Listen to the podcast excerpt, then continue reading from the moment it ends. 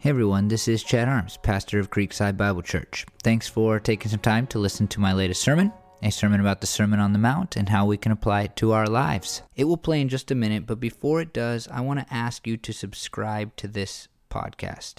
If you're anything like me, then you have a whole bunch of podcasts that you find really valuable for your life. But if you don't subscribe, then you probably don't listen to those podcasts.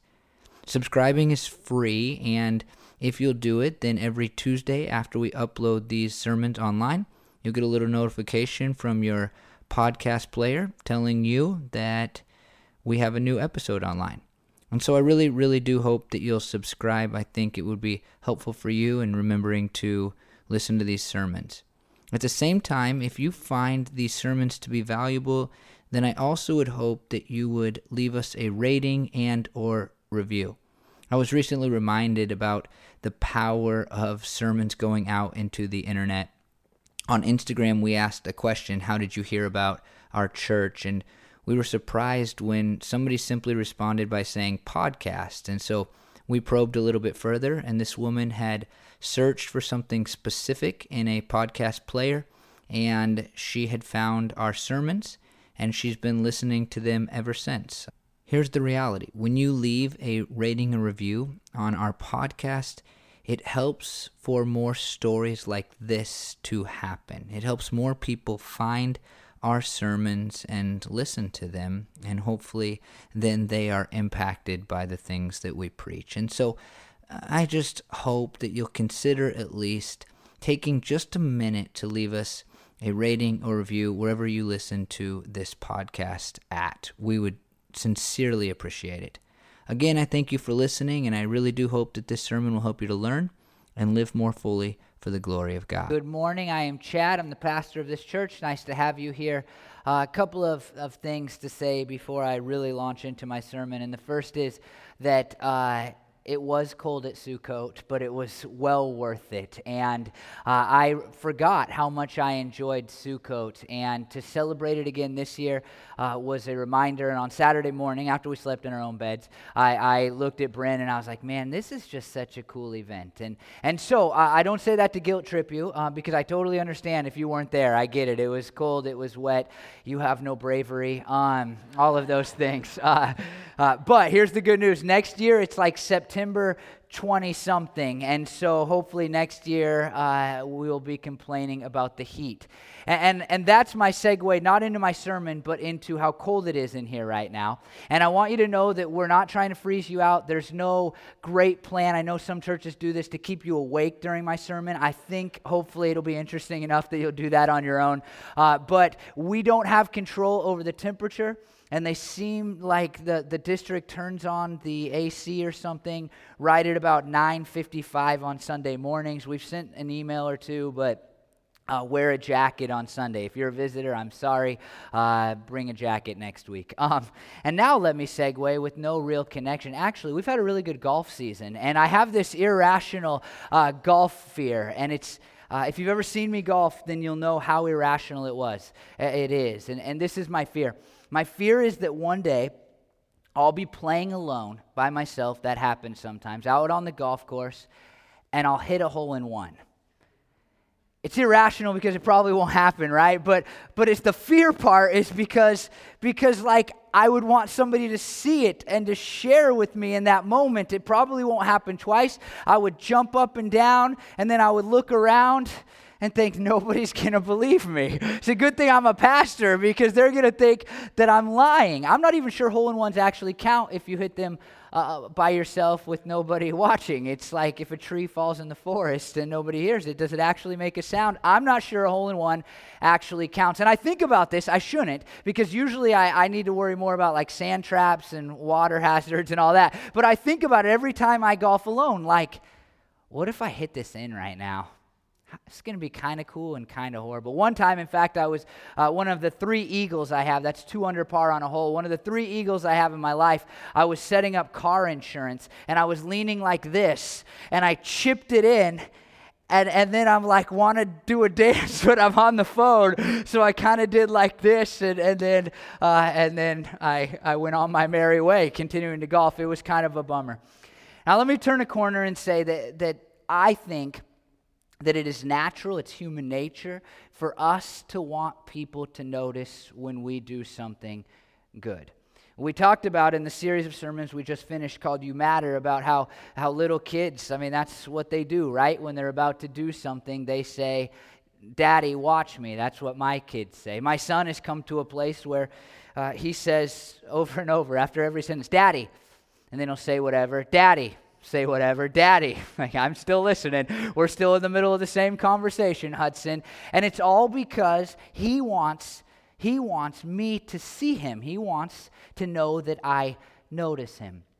And this human nature applies especially when we do something good. We want people to notice when we do something exceptional. I've done a couple of crazy things in my life that I just thought were totally awesome, and my first response is to be like, please tell me somebody saw it. Uh, a couple of times I've made catches of the soap in the shower, and they're miraculous, and I think, man, I just wish somebody would know how amazing that catch was. Who's done it? Raise your hand. Who's made an amazing catch in the shower? Let's get it all out there right now. This is your moment for glory. We, I, I one time, the greatest thing I've ever done, actually, the greatest athletic feat. I was driving 55 miles an hour.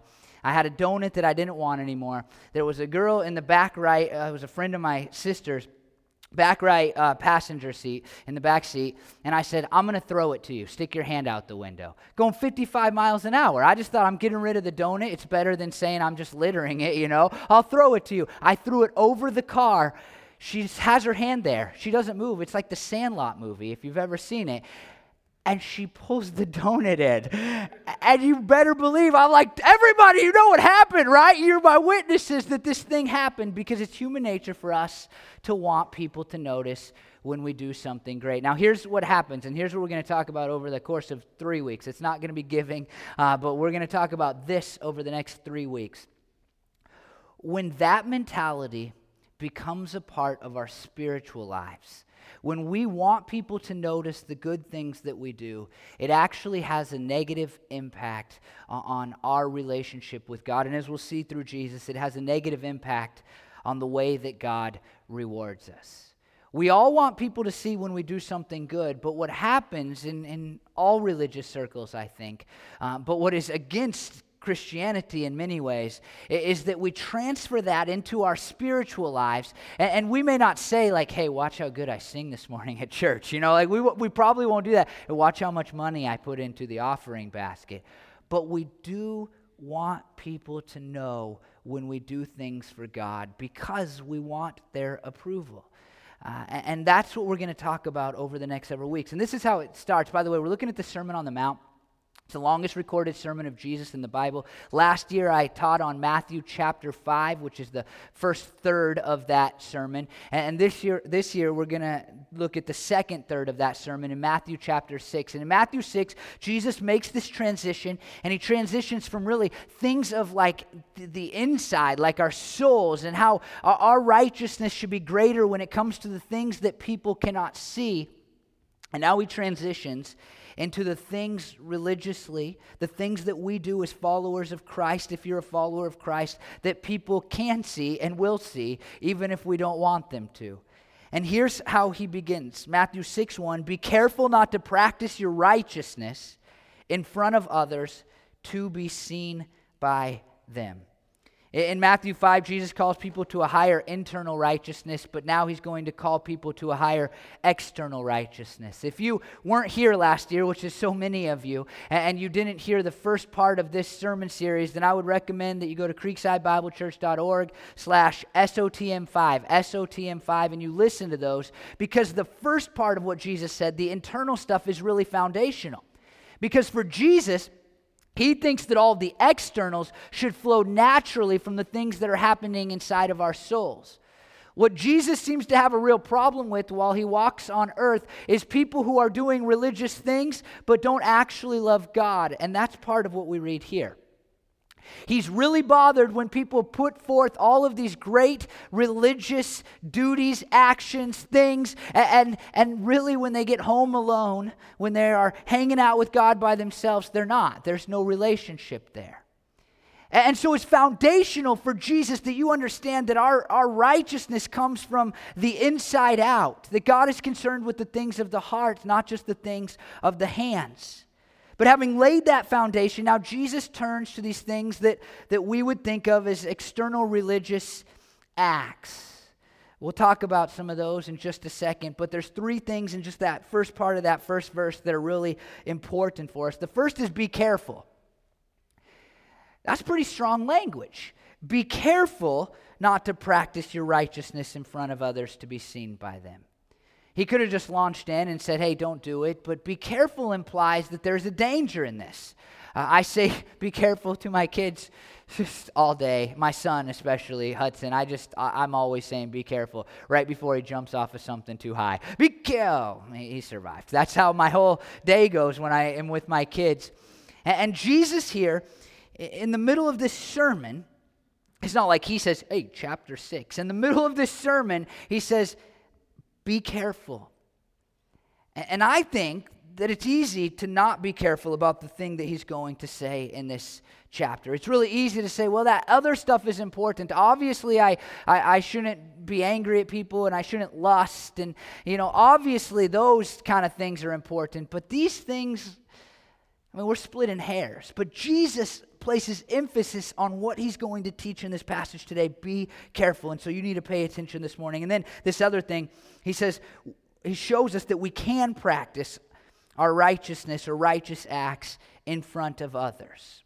It's exactly what we're doing today, right? When we gather as a church, it would be really uh, difficult to do church if we weren't going to do some of our righteous actions in front of other people. I mean, w- when we sang this morning, there was other people around you and they could hear you right? And now you're thinking i'm not going to sing the next time. Uh, but but people can hear you and they can see you singing and when we greet each other right? Like obviously there's interaction there and it's in front of others. And and when we uh, study this word like people can see you right now whether you're listening or not listening. You're practicing this righteous act of listening to a sermon in front of other people and frankly going to church in general. We show up here people see that we're here or they're not here. I love that about our church that people actually care if you're here or you're not here if you're a part of our church. And, and, and it's so cool, but, but that all happens in front of people. And so Jesus is not, he's not commanding that we don't do religious acts in front of other people.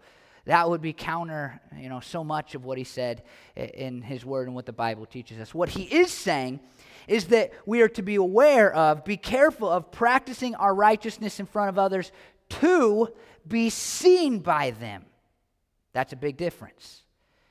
Uh, he's saying you can practice righteousness in front of others, but don't do it to be seen by other people. And you just think about those same things, right? If you're singing, if you're greeting each other, if you're reading the Bible, if you're going to church simply because somebody sees you, somebody's looking, you think somebody is paying attention to whether or not you raise your hands or you look like you're singing loudly or, or whether you're really bowing your head during the prayer or, or whether you drop money or a response card in the offering basket at the end. I mean, if you're doing that so that other people will see you, then what is that noise?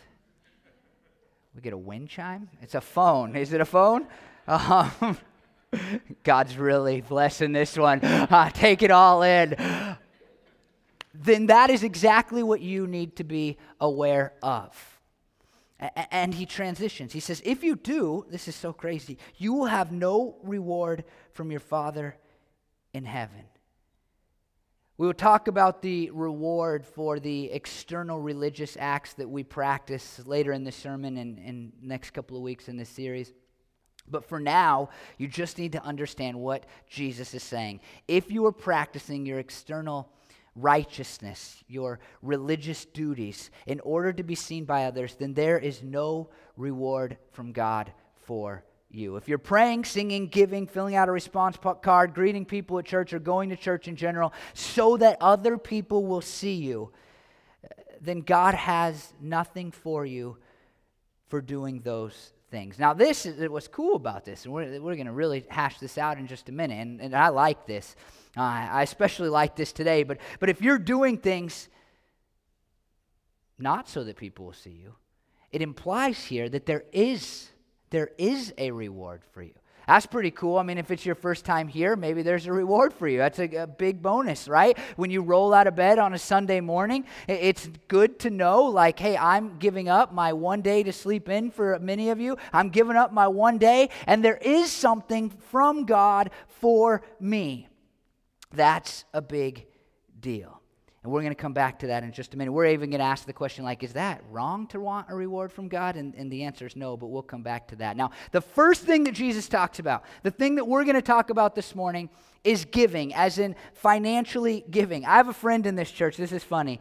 Uh, you know who you are. And the first Sunday they ever came, they left and they said, You know what I loved? You guys barely talked about the offering at all. You didn't make a big deal about giving at all. And then a couple of weeks ago, I've known this person a while now, they said, Man, you, you still haven't talked about giving. And we love that about this church. And it's going to be their last Sunday today. So uh, disappointing uh, for that friendship to crumble uh, right here in one sermon. I, I, understand that giving is, it is a, a sensitive topic. It's a difficult topic. But I want you to know we don't have any financial crisis here. My, my salary will not go up if you give more money after this sermon or anything like that. But we think it's important to take the whole of Scripture and to see what it says about what we are to do and to not do. And in Jesus' longest uh, sermon, he said, I'm going to talk about giving. And here's, here's where he begins in Matthew 6 2. So when you give to the needy, do not announce it with trumpets, as the hypocrites do in the synagogues and on the streets, to be honored by others. Truly I tell you, they have received their reward in full. Giving to the needy is an assumed action by Jesus for his disciples. You'll see this with prayer and fasting over the next two weeks, the topics that we'll cover. He doesn't say, if you choose to give to the needy. He says, when you give to the needy. For the Jews who were first hearing this sermon, that was like, that wasn't even a question. They never even thought about whether or not that was right or wrong. It's not like people could go down and, you know, fill out a form with a government agency and, and get food or something. I mean, people indeed were totally 100% reliant on the goodness, the grace of those around them who had things. And when Jesus uh, came to earth and people started following him and Christianity was formed, the Jewish people who were at the beginning uh, of, of that, they all just assumed that that would transfer right over into the Christian faith. Christians are to be people that give to the needy. Now, there's a few things uh, to point out here that are really important. The first is that uh, Jesus, he, he uses this trumpet reference in connection to hypocrites. And that's a word that gets thrown around quite a bit. Uh, I've heard from at least one person I love that all Christians are hypocrites. I've heard that has been said to me. All Christians are hypocrites. And uh, this seems to be a pretty common attitude towards those of us that are Christians today. And, and I'd like to say that it's fundamentally untrue. And usually, when people say things like all Christians are hypocrites, they're really defining hypocrisy in a funny way. And, and, and how they're defining hypocrisy is somebody who claims to believe one thing but doesn't live it out. In that regard, all of us as Christians are that way.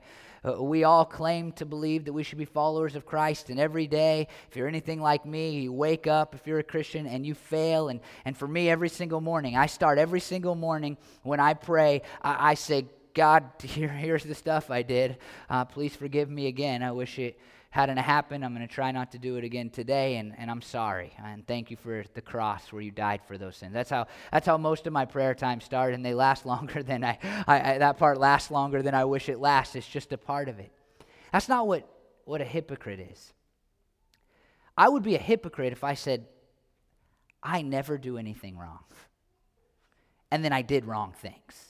I would be a hypocrite if I got in front of all of you and, and, and, gave sermons and said, like, man, I have so much figured out. I have it all figured out. But Christians should not ever be hypocrites because we are to come before all people and say, I am a sinner who fails over and over and over again, but I am saved by the grace of Jesus. And, and when we do that, when we are open and honest about that, then we uh, cannot be hypocrites because we are exactly what we claim to be sinners in need of a Savior. In Romans 7, Paul, who writes a lot of, of what we know as the Bible, he, he just has this whole chapter that's so confusing where he says, The things I want to do, I don't do. The things I don't want to do, I do. The things I want to do, I don't do. Uh, you know, he just goes on and on and on like this, basically saying, like, there's so much that I believe that I'm not living out. And Jesus knows that's all of us. It's every person, not just Christians. Christians should hold themselves to a, a different standard, a godly standard. But it's true for every person. We all believe things that we don't live out. We all do things that we know we shouldn't do. And so this is not Jesus' meaning of hypocrite at all. Instead, Jesus uh, means something like acting when he says hypocrites. People who act. And the word originally for hypocrite was used for actors on a Greek stage. That's where that word became you know, came into being. That's how it was used originally. And, and over time, it meant somebody who played a part. It is a person, and specifically for Jesus, a person who looks at the world as a religious stage and then says, How can I act to have people enjoy the performance in the middle of this play, this presentation, this stage? That's exactly what Jesus was talking about when he says, If you do things so that you'll be seen by others, you have no reward.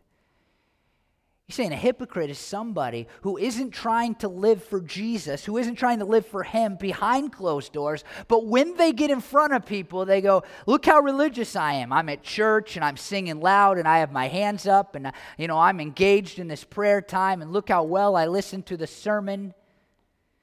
That's a hypocrite for Jesus.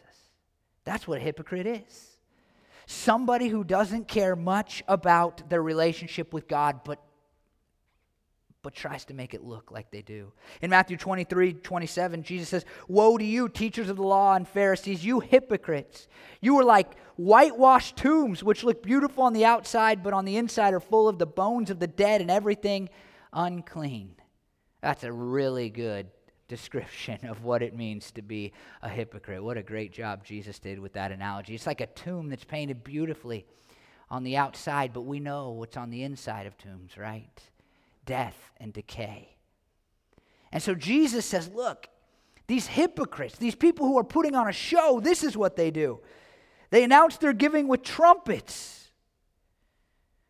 Now, we probably understand that we shouldn't do that, right? Like when we do the offering at the end, if any of you busted out a trumpet, like that would be so foreign and uh, it would be crazy. Uh, it would be so crazy. But if you play the trumpet, I've always wanted to have a trumpet on Easter. And so if you could join our band, that would be great. But you shouldn't play it right before. Right before we give, we know that. And it may have been an actual practice of the Pharisees and religious leaders, which is, is so crazy. Uh, given what we know about Jesus and who he was and what he taught. But, but it might have just been, there's this other thing it could have been. Apparently, the chest that they put their money in when they gave at the, at the temple, they looked kind of like trumpets. And so it might have been people dropping their coins in loudly so that others would hear. Or it might just be a metaphor to say, hey, don't let people know when you are giving.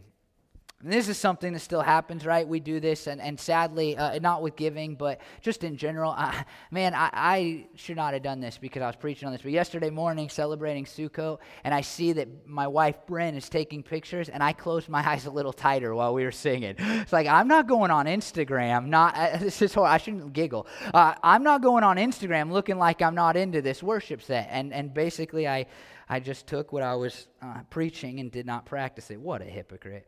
Um, and the third thing, and, and this is so important, is this if your goal is to honor men, then you'll get exactly what you want. If your goal is, sorry, to be honored by, by men, by people, then you'll get exactly what you want. That's what Jesus means when he says, you'll have your reward. If your goal when you drop money in the offering at the end of this service is that people would look at you and say, look, they give to our church. If your goal when you feed a homeless guy is to have, you know, people go, wow, look what a nice thing they're doing, then people will. And that will be the end of your reward. That will be it. Jesus continues, But when you give to the needy, do not let your left hand know what your right hand is doing, so that your giving may be in secret. Then your Father, who sees what is done in, in secret, will reward you. Here's the anecdote to doing religious acts, specifically the act of giving uh, to be seen by others. Don't even let your left and right hands know what you are doing. Now, obviously, that's impossible. Uh, Jesus is exaggerating for effect here, but he's saying it should be so secretive that you're not even thinking about yourself and how cool you are for giving. The message of the Sermon on the Mount says the essential difference in religion, as in the morality, as in morality, is that authentic Christian righteousness is not an external manifestation only, but one of the secret things of the heart. If you will give in secret, then there will be a reward for you from God. Now, here's the question you might ask. First question Isn't that like bad to think that way? I mean, shouldn't I just love Jesus enough that I just give money and, here's a story. It's a great story. Matthew 19, 21, a story that we know as the rich young ruler. This guy's come up to Jesus, basically said, Hey, what do I need to do to be your follower? And Jesus answered, If you want to be perfect, go sell your possessions and give to the poor, and you'll have treasure in heaven. Then come follow me. The rich young ruler then leaves sad, and then Jesus talks about how hard it is for the rich to enter the kingdom of heaven. And then Peter chimes in.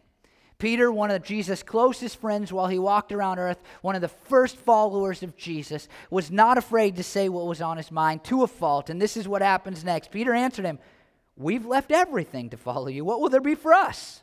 Now, at that point, if I'm thinking in the religious ways that we sometimes think in our modern Christianity, I think, what an idiot. You know, you can't ask Jesus what you're going to get for serving him. You just have to serve him. He gave his life for you. But here's how Jesus answered Truly I tell you, at the renewal of all things, when the Son of Man sits on his glorious throne, you who have followed me will also sit on 12 thrones, judging the 12 tribes of Israel. And everyone who has left houses or brothers or sisters or father or mother or wife or children or fields for my sake will receive a hundred times as much and will inherit eternal life. Jesus is not bothered at all by, by Peter saying, I've given up so much, what do I get? What do I get? Jesus said, Well, you get a lot. You get a rule in heaven. That's pretty awesome. And everybody who gives something up will get a hundredfold. Now the question is, what are what are the rewards? If you're anything like me, and if you're like, okay, Jesus is cool with me getting rewards, then what what are they? What do i get? What i mean if i if i give to a needy person if i drop money in the offering basket at the end of this service and i'm doing my best to not have anybody pay attention to me and i'm doing it all for the glory of god then what is in it for me well, for one, uh, you, you, get to see the results of, of how you spent your money, right? Jesus says it's more blessed to give than to receive. And, and when, you, when you see the results of your giving, it is awesome. Like if you take a, a person out to lunch that is hungry and you, you see the, you know, the joy and the hope that you can kind of give them in their eyes, then, then, you, then you get a reward in some way. I mean, as you grow older, you know this, but like giving Christmas gifts is so much better than, than getting Christmas gifts. When you can give a person the right gift and watch what happens to their faces when they open that right gift, something they needed or something they wanted that they couldn't have gotten on their own, something you made that you knew would be special to them, it, it has an impact and it's a blessing to you. And so, uh, one thing is just you can see the results. When you give to our church, you get to see the work that is happening in our church. And man, it's an awesome work. And none of it would be possible without you dropping money in that offering basket or giving money online, which is the most secret and consistent way to do it. But beyond that, we would consider the, the spiritual growth that takes place when we give. Giving is a hard thing to do, but when we give, it grows us in some ways. To make a small, even sacrifice financially for the glory of God is to take a step forward in our relationship with Jesus.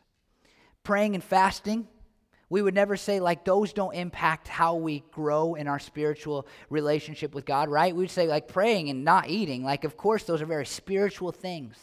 And it is telling to me that Jesus lumps that in with giving because I think giving is hard. But I think that when we do it, when we give financially, it grows us in our relationship with God. But I think, I think that the real rewards are, are what we read about in Philippians 4 14 through 18. Um, this is a passage about giving financially for the support of church, a, a different church in their case. And it's weird that I love this passage. There's a very specific reason that I love this passage. In my preaching class in my undergrad, this was my passage that I preached on. Everybody did one sermon through the book of Philippians in our class. I was Philippians 4, 14 through 18. I was the very last sermon. And so I spent a whole semester studying and, and tinkering with how to preach this passage. And so I have this weird, more than any almost passage in the whole Bible. When I've heard it preached by other people, I'm like, that's not yours, buddy. That's mine. Uh, and I've actually come to like it despite it being a giving passage because it's not, and this is how I preached it when I, when I taught it so long ago now. It's not how we think of giving. So often we think of giving like this I need to give because I, I have a duty to give. Or we think of it like this I need to give so that I won't feel guilty about not giving. And Paul looks at these people in this church in Philippi and he says something so different about their willingness to give financially for church and for the people in a church. He says, Yet it was good of you to share in my troubles. Moreover, as you Philippians know, in the early days of your acquaintance with the gospel, when I set out from Macedonia, not one church shared with me in the matter of giving and receiving except you only. For even when I was in Thessalonica, you sent me aid more than once when I was in need. Not that I desire your gifts. What I desire is that more be credited to your account. I receive full payment and have more than enough. I am amply supplied now that I have received from Epaphroditus the gift you sent. They are a fragrant offering, an acceptable sacrifice, pleasing to God. And my God will meet all your needs according to the riches of his glory in Christ Jesus. So here's Paul. Paul has needs as a missionary, as a church planner. And he's saying, when you give, it was a blessing to me, but now I have enough. But I want you to continue to give. And we see this. Paul has people give to the church in Jerusalem. Paul needs things, and he has people give to him. And he says, Here's what happens. I don't have any needs. In fact, the very famous verse, I can do all things through Christ who strengthens me, just before this. Paul's like, I'm good. Whether I have plenty or I have nothing, I'm good. But I want something for you. And that's why I'm calling you to give. And there's three things that he says that I think are so awesome the first is that we'll be credited to our account. This is like our heavenly account. In other words, it's like when we drop an, a dollar in the offering basket, somewhere in heaven, God is saying, I, I'm putting this down because I'm going to reward you for it, maybe a hundred times uh, what you put into that offering basket, how much you paid to help that person with their rent, whatever it might be. I think that, man, we're so short sighted. I mean, we're so short sighted, right? We struggle to even save any money at all. Like, we just, we can't even save $5, right? We're always buying stuff. And, and so it's really hard for us to care about what's going to happen after we die. But what if you could just picture it as putting down payments on a bigger home in heaven? I mean, what if it works that way? And, and here's the question. I know this is a hard question. I don't have an answer for you. But like, if heaven's perfect, how can, how can it matter what I have? I don't know, but it sure seems like it will. I want a bigger house than you in heaven. I really do. I mean, if, if one of us is getting the better house with the basketball court in the bottom and one's not, like, I want to be the guy. I want it to be me.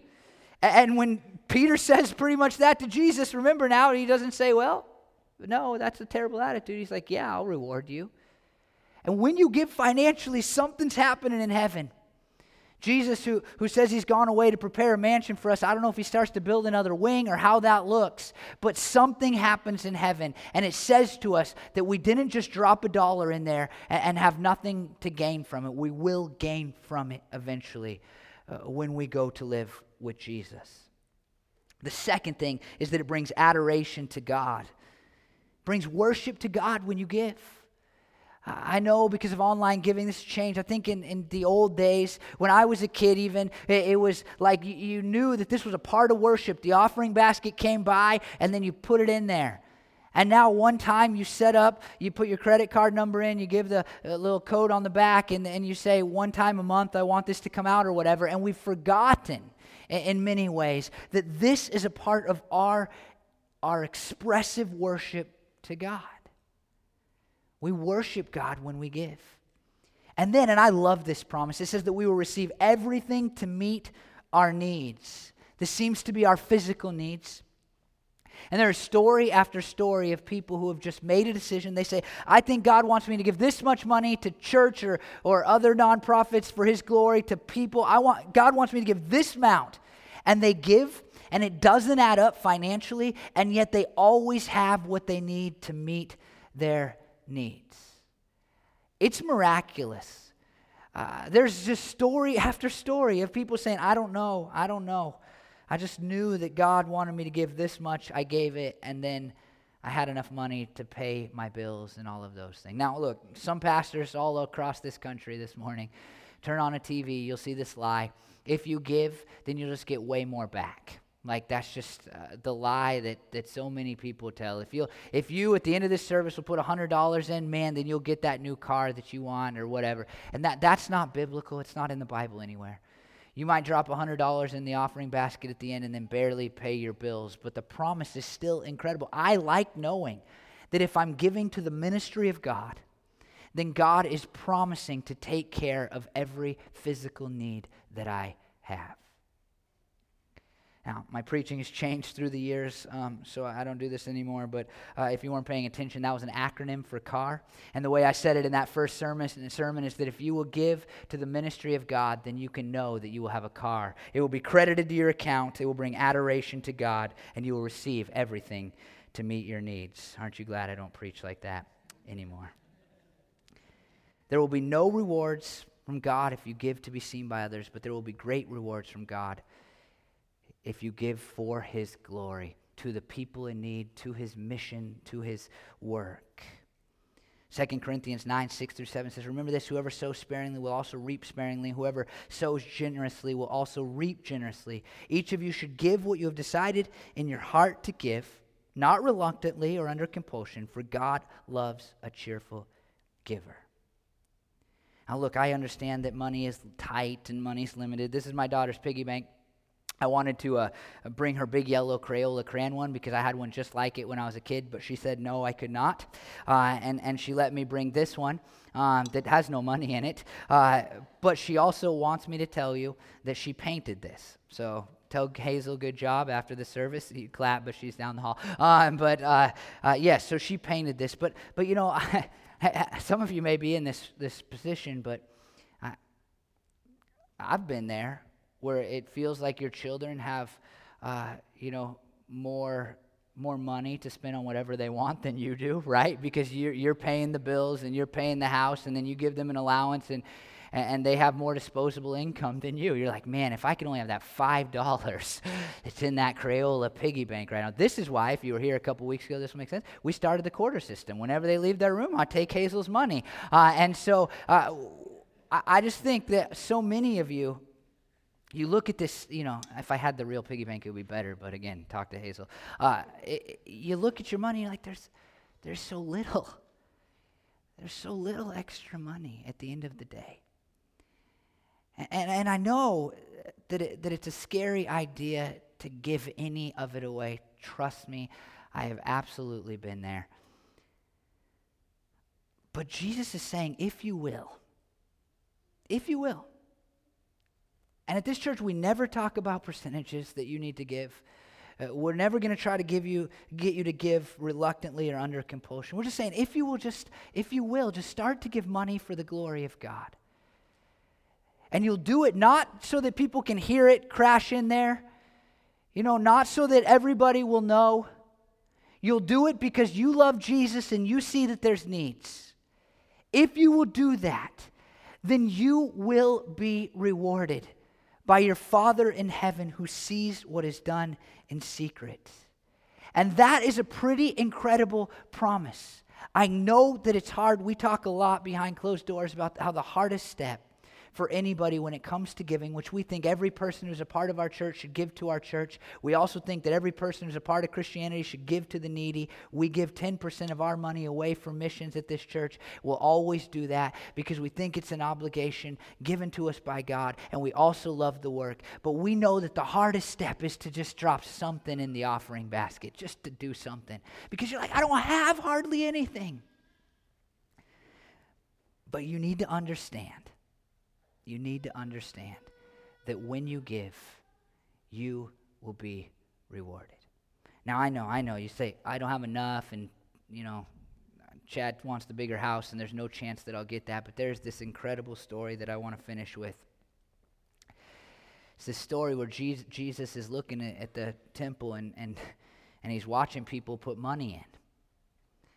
He's watching rich people. That's what it says in the Gospels. He's watching rich people put a lot of money in. It's uh, crazy that it's translated like that. Rich people are showing up at the temple. They know that it's their, their God given duty to give to the ministry of God, and they're walking in and they're, they're dropping this money in and, and it, you know, it's making sounds. I don't know if any of them had trumpets, but they're dropping it in. And then this little widow woman walks up.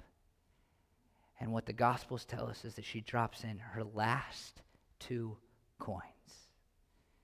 And Jesus says, that woman has given more than all of the rest of them. If you have little and you give little, then you are going to be rewarded more than those who have lots and give some. And so this morning, I know giving is not our favorite topic, but I just hope that you will become a giver. And you will become a person who gives in secret, not so that other people will know that you give, but you will give because you want to see the work of God move forward. And when you give, you will trust, you will trust that you will be rewarded, that God will credit it to your account, that it will bring adoration to God, and that you will receive everything to meet your needs. Let me pray that we'll all be givers. Lord Jesus, you know, it's always funny, God, when I get up here and preach a sermon and it's on giving. It feels funny, Lord, but um, I pray that you would use my words today uh, to impact the world, God. Uh, I think that we have forgotten what a uh, important thing giving is in the American church today, and a lot of ways we expect a few to give a lot so that you know the rest of us don't have to. But I pray we will not be a church like that. It's always been my goal, you know this, Lord, that 100% of people who give or who go to our church would give 100% of the money, and 100% of the people who go to our church would do 100% of the serving. Uh, Lord, I don't want to be another organization that follows the 20 80 rule where 20% give 80%. I want to be a church where everybody who's a part of what we're doing is really a part of what we're doing in every meaningful way, God. I pray that we would be a church full of sacrificial givers, Lord. And I know that that, man, that means that's a dollar for some people, maybe, God. Uh, but I pray we would be a church of sacrificial givers, whatever that amount is. And as we give, Lord, and I know this is hard, we give online, God, in our family, and, and it's hard to even remember that we're doing it, Lord. Uh, but I pray that we remember it's part of our worship and it's part of our growth, Lord and that we would not give, uh, you know, and just say, well, I got to do this, but we would give and we would say, God, use this, use this for your glory. I'm even reminded now about a story from somebody in our church, Lord, who, who didn't drop an offering check in the offering basket one Sunday and then told somebody, um, I just need to pray more about whether this is the right amount. I pray we'll have that mentality because we'll see it as such an w- expression of our wor- worship and an external uh, righteous act, God, that is all about you and our relationship with you. Lord, I pray that you would use every dollar that comes in here to meet the needs of, of you know, people who work at this church, God, um, the people in our community, and, and people all around the world, the people who go to our church too, God. Uh, let us be a church that spends money well for your glory. And let us be a church that sacrificially gives. I pray these things in Jesus' name. Amen.